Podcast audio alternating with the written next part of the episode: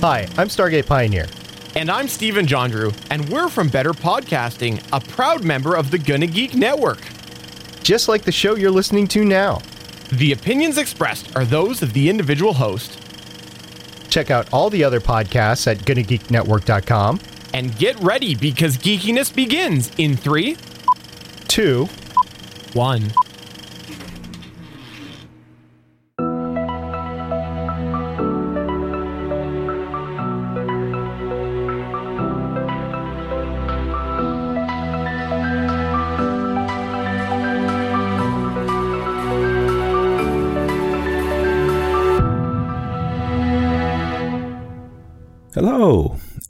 Welcome to Head in the Cloud. I'm your host, John Svazic. This is episode 12 for 2017. In today's episode, we're going to be looking at the Oz, and we're going to talk about them. The Oz being the uh, IAAS, the PAAS, and the SAAS, also known as eyes, paws, and pass and sass in the common vernacular. Some of these will probably be familiar for you, uh, especially if you're listening to a cloud based podcast, but some of them you may not have that much experience with or not really understand what's going on with, with it. Uh, and that's kind of the aim of this episode is, is let's take a look at these three uh, AASs, Oz, if you will um, to kind of get an understanding what they are, how they fit with each other, and whatever else. So, yeah. I mean, some of you, just to show my age, uh, pass uh, you know that's that's a brand of Easter egg coloring kits that I had when I was a kid. Uh, it turns out they still have them because we bought them for my own children when uh, we were doing doing some stuff. So it's kind of uh, yeah, it's it's a lame dad joke, and I apologize for nothing. So anyway, uh, let's let's go into uh, the first of the of the Oz or as, uh, namely Ias, I A A S. Uh, I don't know how to pronounce that one. To be honest with you, I've always just called it I A A S, and I was trying to be witty. Uh, and again, kind of failing with that one, but whatever. Uh, what is IaaS? Uh, it is an acronym for Infrastructure as a Service. So, what is infrastructure as a service? What does that What does that mean? Uh, this is traditionally when you think of of cloud vendors um, where they give you a virtual machine. Uh, that is what IaaS is. It's the the raw infrastructure. It's as close to a bare metal machine that you can get, but this is actually a virtualized uh, machine. The idea, the the general concept with uh, IaaS is that you are given uh, an operating system and that's about it. You can add um, other things, like you can usually add virtual hard disks to add additional storage. You you start with initial storage that you can grow. Uh, if you wanted additional drives to have separate partitions, for example, maybe you have an operating system partition, and then you have a data partition that you want, um, and that would be on a separate drive then you can do that, and so on and so forth. So, all the major uh, cloud providers, Azure, Google, Amazon, all these guys offer this IaaS, and that's kind of their base offering where you can get your choice of operating system. Now, your choice is limited, of course, depends on which provider you you go with.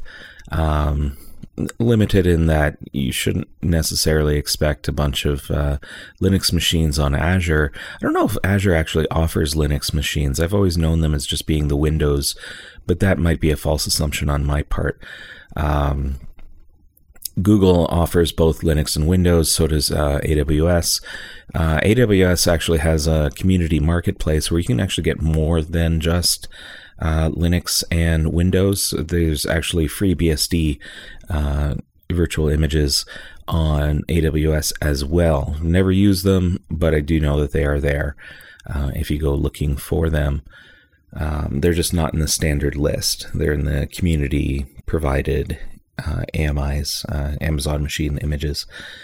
But going back to what is IaaS, again, you, you're given a, a machine, you have the choice of size for that machine, and you have an operating system, and that's it. You are now responsible for everything that goes on with that machine.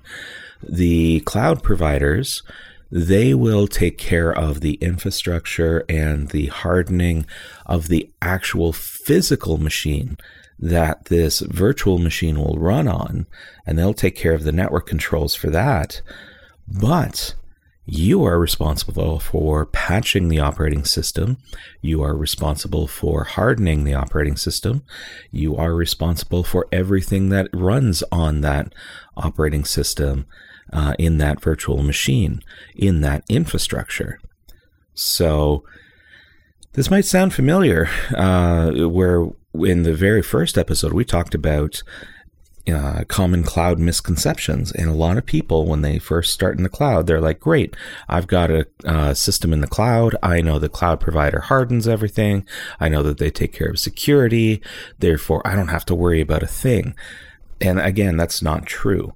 They will take care of the physical and they will take care of the data center but the virtual machines themselves, and in this case, these IaaS machines, the the hardening and the security is a must and is a responsibility of the person that has uh, purchased it for all intents intensive purposes or is leasing it because we don't actually maintain um, ownership right? We're we're borrowing it. That's that's the cloud model right? You you essentially purchase and pay for what you use, but it's a service. It is not a physical, tangible good that you get to keep.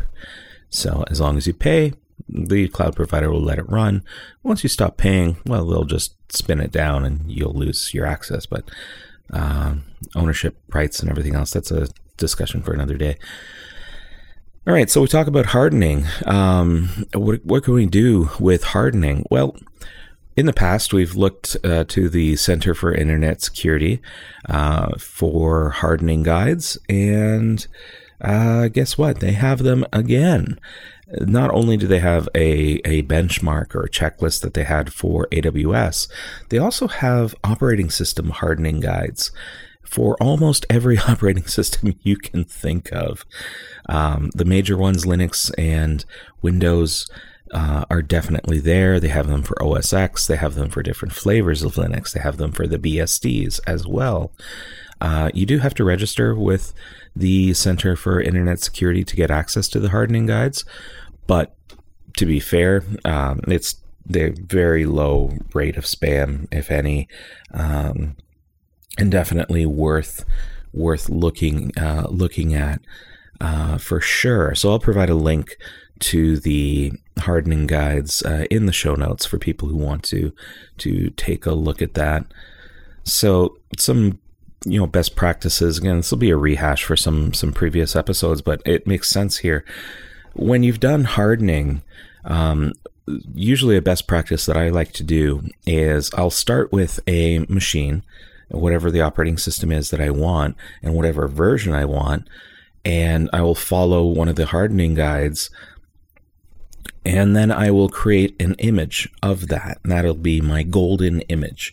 So it's bare bones. I don't install any additional software on there. This is basically just the operating system. And then I'll harden that, create an image of it. And from there, I can use that to build new images. Maybe I have an application server specific um, virtual machine that I want to create, or a um, web server that I want to create, then I'll start from that hardened image so I don't have to recreate all those hardening steps and and continue building. And this way when I want to spin up these new images, I already have something that's pre-hardened and makes it uh, makes it a lot easier. In addition to that, make use of your DevOps tool, right? Whatever your favorite DevOps tool is, a lot of the hardening can be done within um, one of these tools, within a configuration for one of these tools, which is great because you're going to probably over time upgrade uh, the operating system that you're using, either from uh, uh, from from a long-term support version. I'll pick on Ubuntu. Maybe you start with 14.04 and then you move up to 16.04, and then maybe next year you're going to go up to 18.04, or maybe the year after. Maybe you have a three-year um, upgrade cycle. Uh, that's usually common in enterprise for operating system. You don't get to reuse your hardened image before. Uh, chances are you're going to want to start from a fresh uh, sort of base image for whatever the cloud provider you're using and go from there. Um, so yeah, that's kind of uh, kind of a best practice. If you put everything in your DevOps tool, you get that that hardening, and oftentimes even between operating system versions, the hardening doesn't change that much. There might be some additional steps you can take, but if you've already got something where most of the hardening is handled, for, or the previous version of the hardening is handled through a DevOps tool, just awesome. Just makes your life so much easier. And yeah. So again, infrastructure as a service is is really the thing that what made the cloud popular, moving to the cloud popular, right? You essentially you don't have these these uh, initial costs, right? You don't have the the capex uh, costs up front. You don't have you know, I need to buy all these servers, but I know I'm going to grow in a year, so I'm going to buy something a bit bigger than I need right now so that I don't have to worry about scrambling when um, all of a sudden my application becomes super popular. Uh, but I've got that huge capital expenditure right up front and that's that's going to cost me and then a year later you suddenly realize you underestimated what you what you needed and now you're scrambling to buy more servers. Or even worse, you underestimated and you've got these huge honking machines that basically sit there and do nothing. And you've, you've expended all, your, all that cash up mm-hmm. front. With the infrastructure as a service, you get to choose your instance sizes, how many of the servers you need, and you can grow and shrink that pool as you need it yes, there is some uh, extra architecture that needs to be done because you've got to figure out, okay, how am I going to do load balancing, for example, um, and whatever else. But you still have that same uh, requirement that you would have as if you own the machines yourself and physically were maintaining them. You still have to do the patching. You still have to do the hardening. You still have to do all the uh, the security surrounding those machines in terms of firewalls and uh, antivirus and whatever other uh, controls, uh, security controls you're going to have. Um, you know, as we talked before, IDS is a little bit different in the cloud. That was a previous episode. Um, but for a lot of things, infrastructure as a service is, is kind of that first stepping stone for people that are used to having everything in house. Um, you, you, get that that uh, flexibility. So, you know, again, with that flexibility comes the responsibility. Just just keep that in mind. Um, so you will want to have other things in place. From a security perspective, infrastructure as a service can be thought very much like a traditional data center, with a few exceptions. Uh, obviously, you're not going to be able to just um, change the routing. Well, you can change the routing, that's not true. Uh, but you can't necessarily go to a router, open up a span port, and send that over to the uh, IDS of choice uh, for yourself, right? And you know, same thing. A SIEM, you can still have a SIEM. It's just going to be a bit more of a of a setup. Uh, log management as well. Uh, you can do it. It's just a little bit more uh, setup. And again, keep in mind that DevOps tools will help cut down a lot of the um, the setup pain and the maintenance and such, especially as you start growing that infrastructure. That would be the same in, in a data center. You still use a DevOps tool, but uh, yeah.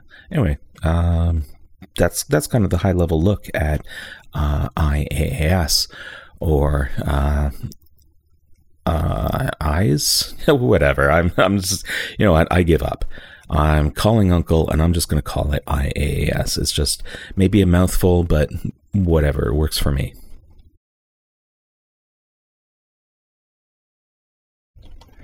All right, now looking at the next item on the list is PAAS or PASS.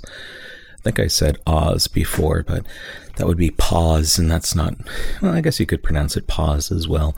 Uh, but PAS uh, stands for Platform as a Service. So this is a little bit different. Now we're starting to go up the up the food chain, if you will, in terms of cloud services. Um, so th- think of uh, PAS as a, a, managed component as opposed to an individual machine, uh, something like a database.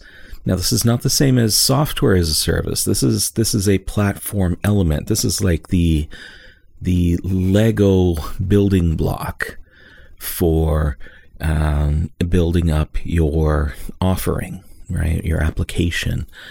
So Platform as a service, um, like I said, you can think of a database as being offered as a pass component. Um, MySQL is often one of the more popular database options, but you can get Oracle, Postgres, um, MS SQL, um, SQL Server. Um, all of these are, are database options, but you're not just limited to databases. Um, there's lots and lots of options for for PaaS providers. Um, for example, you can have continuous integration and, and uh, continuous delivery uh, systems. Uh, you can have hosted application servers. You can even, you know, you could argue that CDN providers are, are a pass provider as well. So, you know, off the top of my head, Heroku is probably one of the more popular pass providers, just as a standalone non cloud provider. You know, Heroku's got uh, a bunch of stuff. So if you want to run something in Heroku's cloud, a lot of people do that. Um, even the earlier Google Compute Engine uh, stuff was uh, could be considered more of a pass than an uh, IaaS. Um, but you know, for now, the the the for now, the important thing to remember is that platform as a service is is really kind of taking it up up a level, up a notch. You're no longer dealing with the underlying operating system. Now you're dealing with a um, a software component that somebody else is managing and maintaining for you that you can make use of as part of your own offering. You know your own software offering your own service offering um, or whatever else. Now with that you know why why would you do that? Well quite honestly it's it's just easier it's it's less things you have to worry about. You remember that hardening checklist that we had to go through, those benchmarks for the operating system? Don't have to worry about them. Somebody else will take care of that.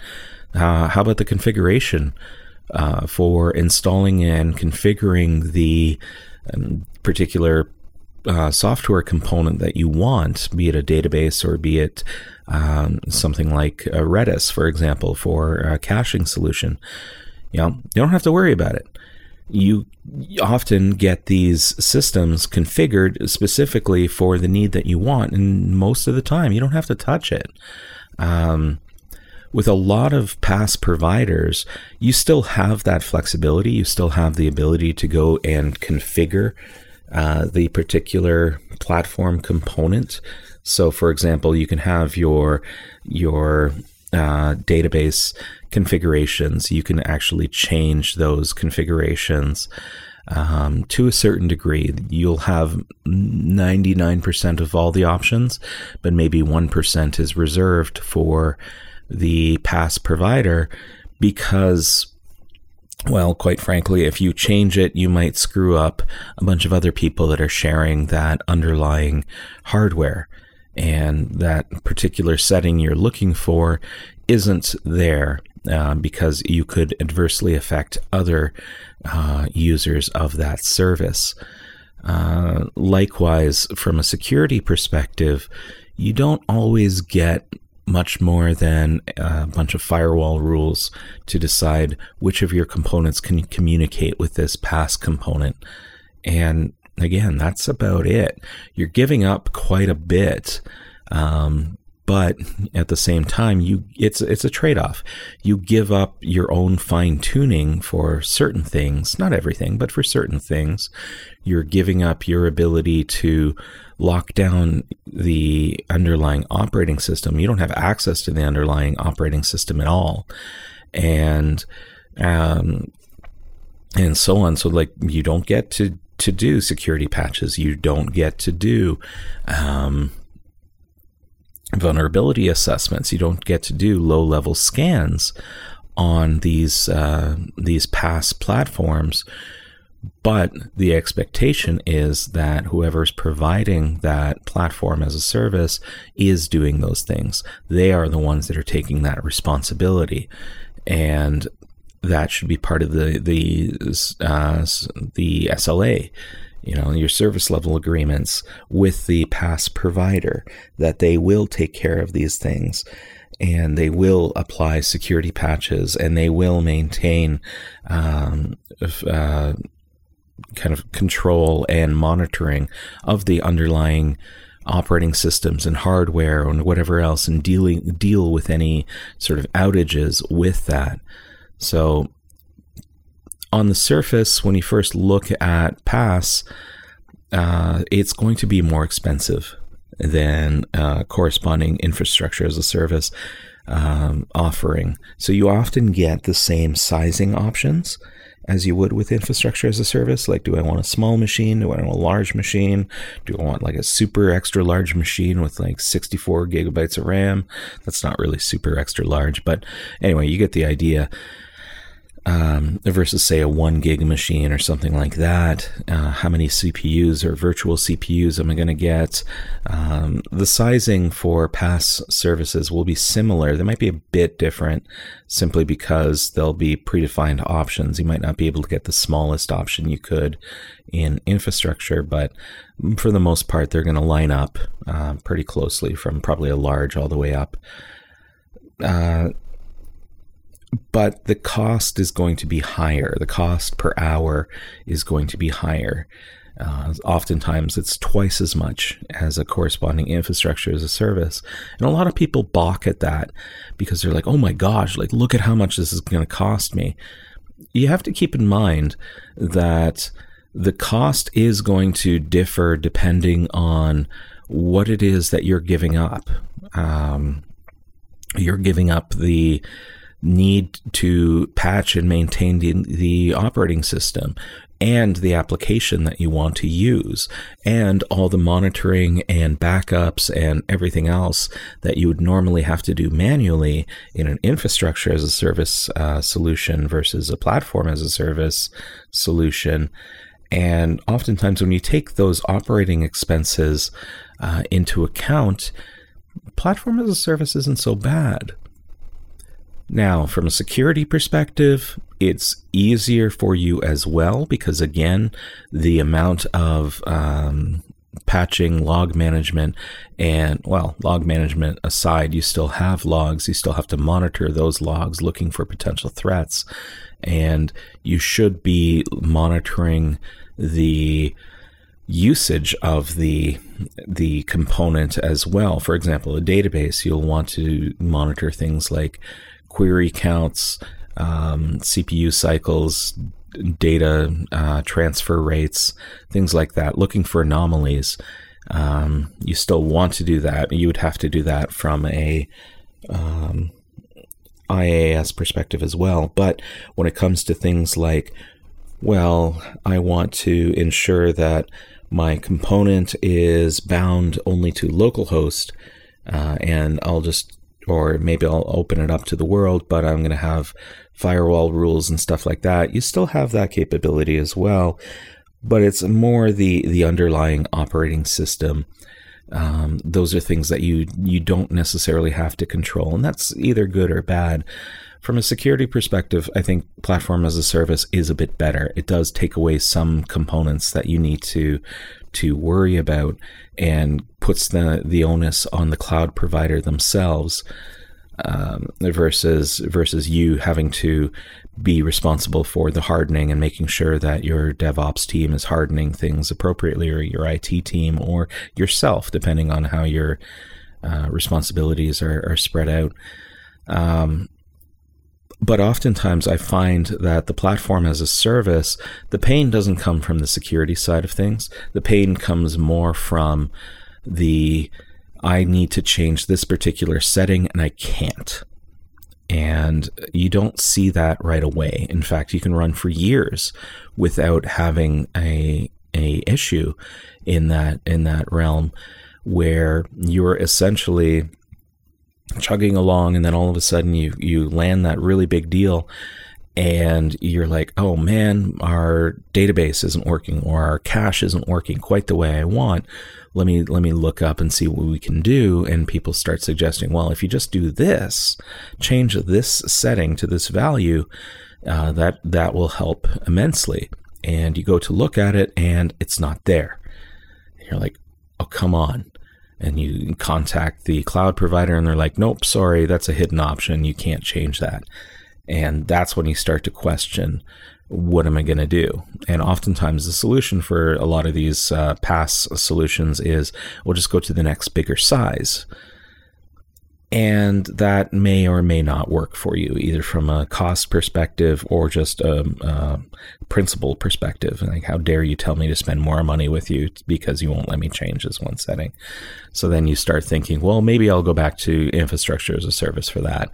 So, just something to keep in mind. I still think that there's a lot of value with platform as a service. It really does make things easier. So, don't discount it for that. All right. Now, here's our standard uh, standard fare. Let's move on to the last guy, the one that everybody knows about because it's become so ridiculously popular. SaaS, S A A S, the most popular of the three asses. I was trying to avoid saying that, but whatever. Uh, SaaS, software as a service. Um, ridiculously popular. It seems to be the new rage these days. Um, so SaaS, the software as a service, um, probably one of the more, probably the most recognized software as a service, even if people don't realize it's uh, a SaaS solution. Is uh, Salesforce, Salesforce.com, one of the first software as a solution, uh, or sorry, software as a service solutions uh, in the market. So with SaaS, you essentially, you know, you have software, you don't have to install, it runs in the cloud, and you simply access it. You don't install anything. Oftentimes, you're going through a browser. You might have a dedicated client that's going out to talk to it, but that's really rare. Most SaaS solutions these days are strictly web based in the cloud. You need a browser, and that's about it. Uh, if there's anything else to install, it will be done through the browser itself. Um, but that's the general, the most common model. I'm not saying that's the exclusive model, but that's the most common model that you have with uh, SaaS. Um, it's almost like, like a thin client you know, there's nothing to install. You essentially have a dumb terminal sitting in front of you that connects to a solution out in the cloud somewhere that gives you all the functionality that you need. You know, and it's funny. I've I've been in IT and software and uh, for for very very long time. Not, not very very long, but over over twenty years now. Um, and it's funny just watching this industry reinvent itself. It's almost like a cycle. You can watch, I'd say, every every 10 years, give or take, maybe every 15, you get to see this, the maybe even every 20, but go back and take a look. You know, go back to the old mainframe ideas. Right? Where all the processing was done on a central machine. And you had these dumb terminals, the green screens, and they still have them today. I'm not saying that these are archaic and gone. They're actually still very much in use today. But you had the central processing done and there was nothing to install on the end user's machine. Uh, and then we end up going into, you know, more of these thick clients, like the smart clients. Everything's installed as a software package on your local machine. No worry about, uh, no worrying about uh, competing for resources on the mainframe. And then people realize this is really expensive and it's difficult to maintain, and IT is like pulling out their hair. And then now we're coming back into the cloud and we're doing this again. Now, this is a more macro view. You can look at smaller things um, like RPC versus RMI versus web services versus Corba versus, you know, these are all programming terms and, and much lower level terms, but, you know, shouldn't really be talking about, but whatever. It's my podcast. I can say what I want. Um, but the, the idea behind the industry is that yeah we we get new talent every couple of years that comes in that thinks they can do it better. And they can do better than what they're used to but what they don't realize is they're going back and actually repeating what other people have done maybe a decade prior. They just weren't aware of it. And of course they do it slightly differently but the concept at a high level is the same. Software as a service is just kind of going in that direction as well, where we're going back to sort of this client server model where the client itself is very, very thin, very simple, and the server is where all the heavy lifting is done, right? So, software as a service. Yeah. This in addition to to it being the most popular of the three, it can also be one of the more touchy of the three, especially when you're selling to an organization that is a more traditional, um, you know, desktop based IT rules the roost style uh, customer. I have run into IT departments um, over the past couple of years that are like vehemently opposed to software as a service. And to be honest with you, it boils down to a lack of control. They don't want to give up that control. They are the team that is responsible for all the software that runs in that organization. And how dare you bring something in that they basically are regulated to dealing with a web browser? Like, no, we want to install and control everything. You know, uh, this is especially true when you're dealing with a company that outsources their IT, because now all of a sudden there's one less piece that that company gets to install and control and charge for. And that cuts into their profits and that can build resentment. So, just something to keep in mind if you are offering a SaaS um, that you might run into teams that will will oppose you for no other reason than they're losing some level of control. You know, as a purchaser of software as a service, it's incredibly cost effective because now I don't have to worry about uh, installing particular software onto uh, my end users' machines. I don't have to worry about patching of that software. Um, I don't have to to do much of anything really. I just need an up to date browser and be able to access it. Most SaaS providers are are fairly well um, well developed and well designed. That it's it's pretty simple to get started. There isn't a lot of training involved as well. So that's all well and good, but damn it, John, this is a a security podcast about the cloud. So, what does SaaS offer us from a security perspective? Uh, from a security perspective, SaaS offers you um, probably the simplest of of the three. You essentially need to understand what is what is the communication with the software. Uh, what's the protocol? Is it HTTP? Is it HTTPS? Um, is it something even lower level than that? Maybe you've uh, you've uh, got an FTP uh, server that would probably fall under more of a of a PaaS. uh, solution than SaaS. But let's, for sake of argument, let's pretend that FTP is a SaaS. An FTP server is a, is a software as a service that you have, and you're using this to communicate with uh, customers and getting them to drop files on there, sort of thing. Um, that's a horrible example. Forget I said any of that. Uh, let's go just back to just what is a standard Salesforce, right? Standard Salesforce software as a service. Um, from a security spec- perspective, what are the things that I want to be aware of? Well, first and foremost, I want to be aware of have they done any form of penetration testing, uh, application level penetration testing on that system, right? On the actual service itself. You know, um, that's the main interface that I'm going to be using. That's where I'm going to be inputting my data in. And that's the piece that's going to be exposed to the world. Uh, maybe they have a login, you know, and so they've got a locked front door.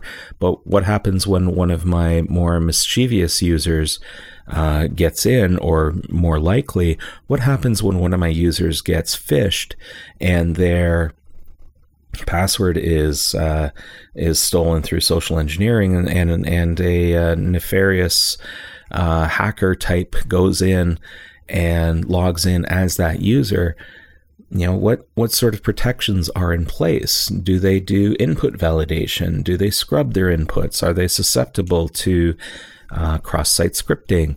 Are they susceptible to cross-site request forgery sql injection? Uh, what about all the other items that uh, that are, are security concerns for users? You know are is all communication encrypted? Are they using encrypted channels? Is data encrypted at rest? Is data encrypted at uh, uh, in transit? You know, these are these are the questions. You know, do they have compliance?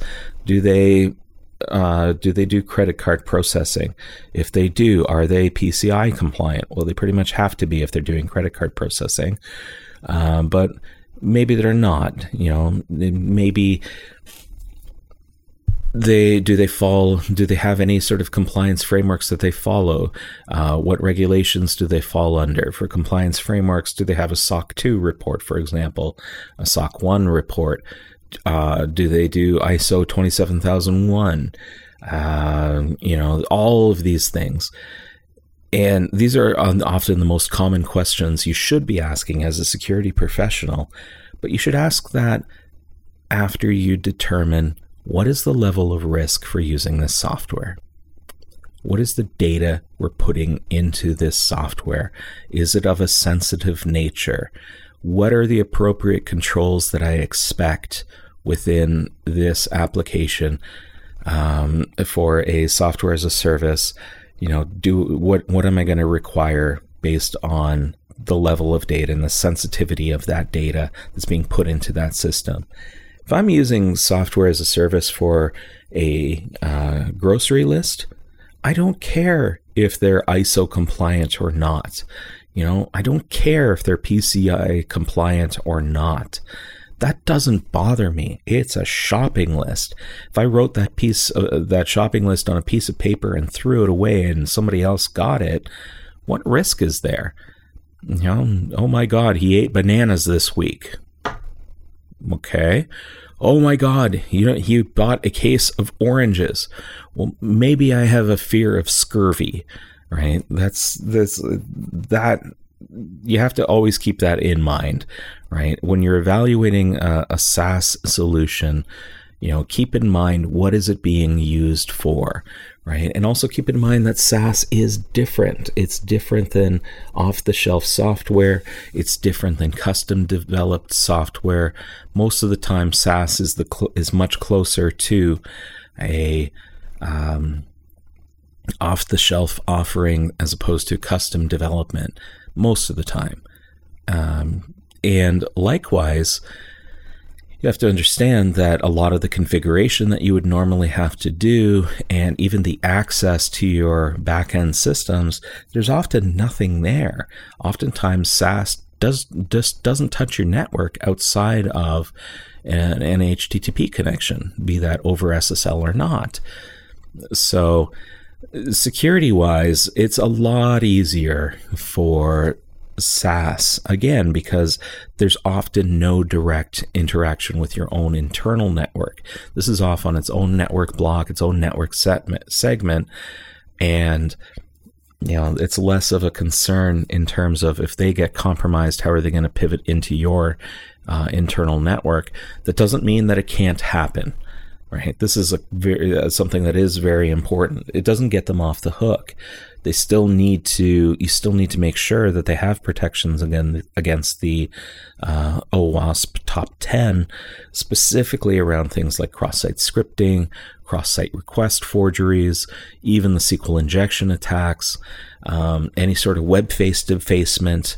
Uh, sorry, web page defacement anything that could potentially impact that application that could translate into some sort of compromise for your own internal network. Again, not all software, uh, sorry, not all vulnerabilities and threats come from an executable that gets run on a local machine.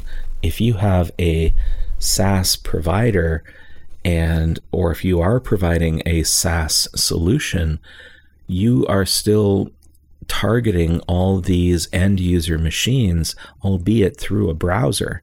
There are browser exploits and there are things that can be done and that can potentially cause issue with the end user environments if that SaaS solution is compromised.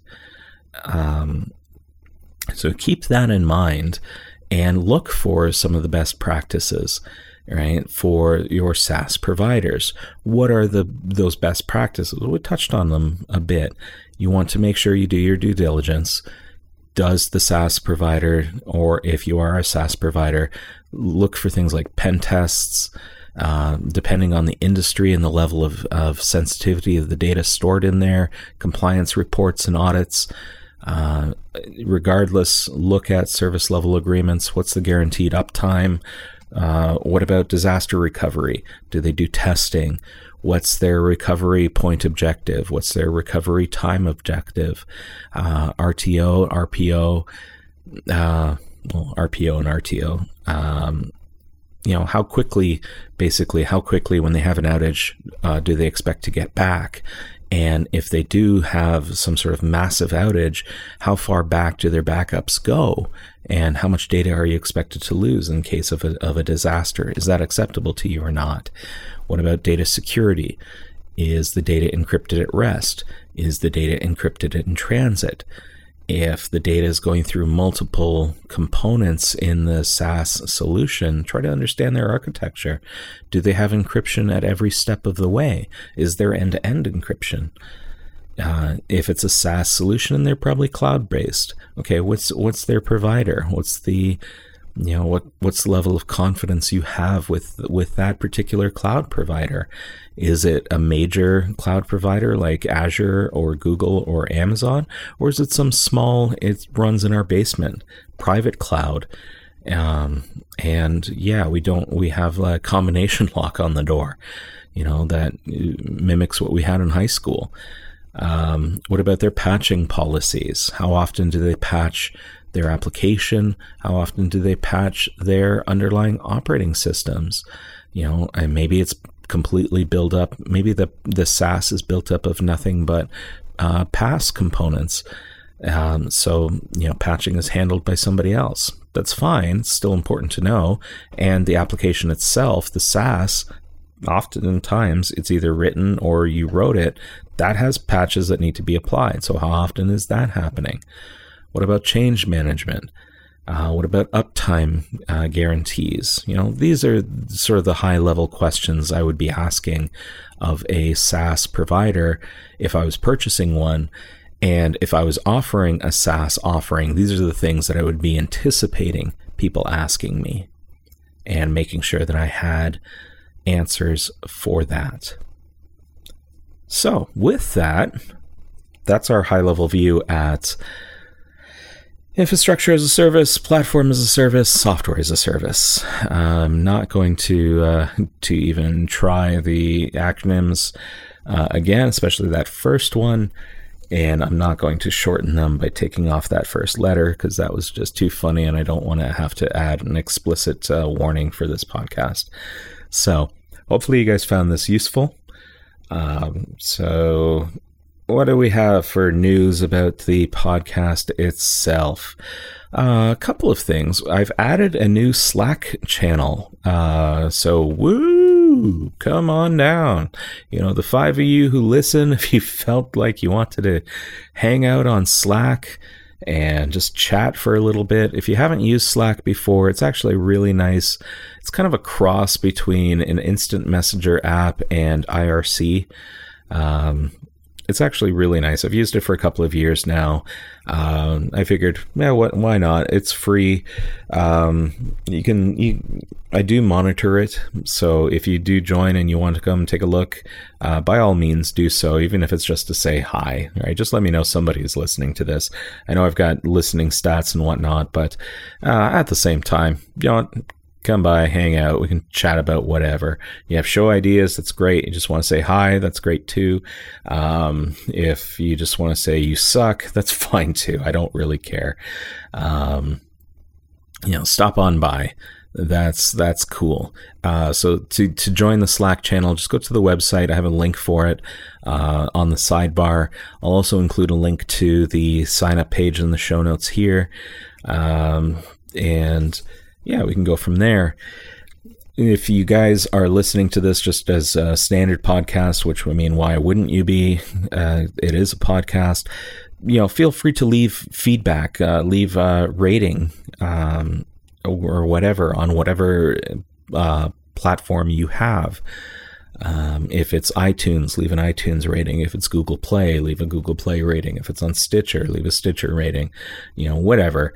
Uh, appreciate any sort of of uh, of feedback because those those things actually do help move the uh, move the podcast up in the in the ranks, so to speak, and gives us a better chance of of getting a wider audience. Uh, and yeah, and if you want to reach me and you don't want to go on Slack, you can find me on Twitter. I'm at John's Not Here. You can find us on Facebook. Uh, you can find the website, which is my head in the dot cloud. You can look me up on Peerlist and LinkedIn. Just take a look at, uh, search for my name. Um, again, all these links will be available in the show notes as well. We're on the Gonna Geek podcast network as well. So again, if you guys are looking for any additional uh, geeky style podcasts that you want to listen to, uh, definitely take a look at uh, Gonna Geek and uh, see our uh, brothers and sisters uh, in the network. And with that, you know, thank you for listening. stay safe and have a great week.